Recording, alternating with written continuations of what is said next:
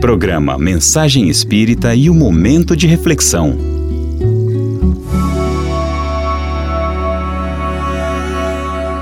É o momento de reflexão chegando. Refletir para despertar a consciência.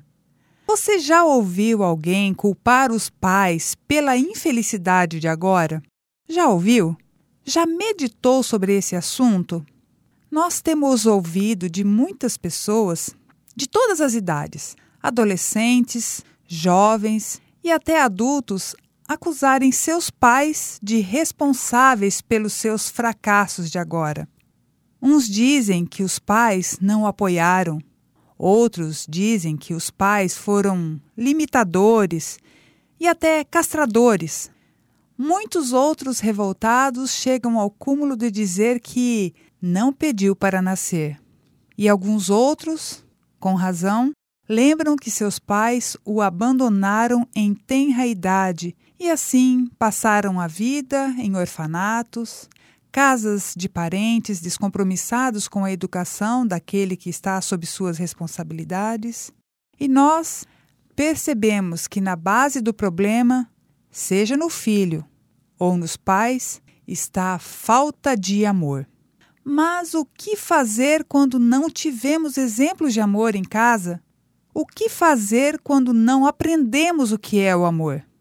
No seu livro Vida Saudável e Feliz, o psiquiatra Leonardo Machado nos lembra que durante a vida, muitos de nós passamos por penosas situações, principalmente na infância, o momento em que as feridas deixam mais cicatrizes.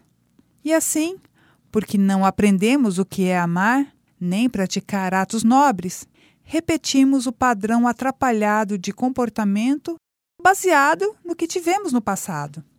É neste momento que, para nos auxiliar e socorrer, entra Jesus, com o seu exemplo e principalmente com a sua fala: Amai-vos como eu vos amei.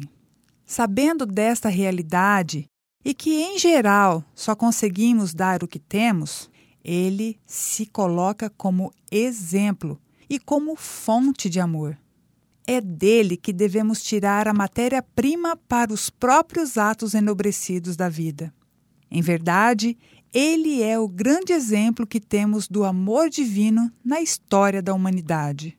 Foi por esta razão que, na pergunta 625 de O Livro dos Espíritos, Allan Kardec, ao se referir ao Cristo, escreveu: abre aspas, Deus nulo oferece como o mais perfeito modelo e a doutrina que ele ensinou é a expressão mais pura da lei do Senhor. Fecha aspas. Assim, se não temos na história de vida exemplos de amor, de humildade e de pacificação, podemos aprender com ele e ainda mais tirar dele os referidos ingredientes para a construção do próprio equilíbrio emocional e depois distribuição dessa paz interior para os outros. Dessa forma, olhe mais para Jesus e tire dele o amor que porventura você não aprendeu com seus pais, para poder distribuir e construir esperanças no porvir.